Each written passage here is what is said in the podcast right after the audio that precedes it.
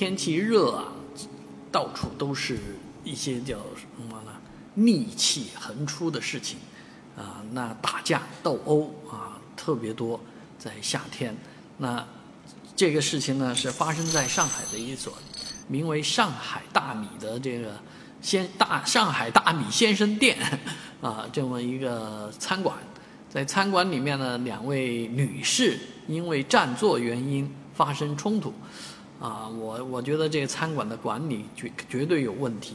现在都是叫位是吧？等位的，都是服务员领座，怎么会因为这个占位的原因发生冲突呢？看着这个餐馆呢，也是装修的还不错啊，但是就这样，啊，两位女士爆发了冲突啊，呃，但是不是特别严重啊，只是扔了一些东西。剑把衣服弄脏了啊，弄脏一点，把周围周边的人都呃受殃及嘛。但是警方来了啊，警察将双方都带走啊。这个在外面斗殴，已经告诉过你打架的这个呃成本核算啊，反正参与斗殴、参与打架都有责任。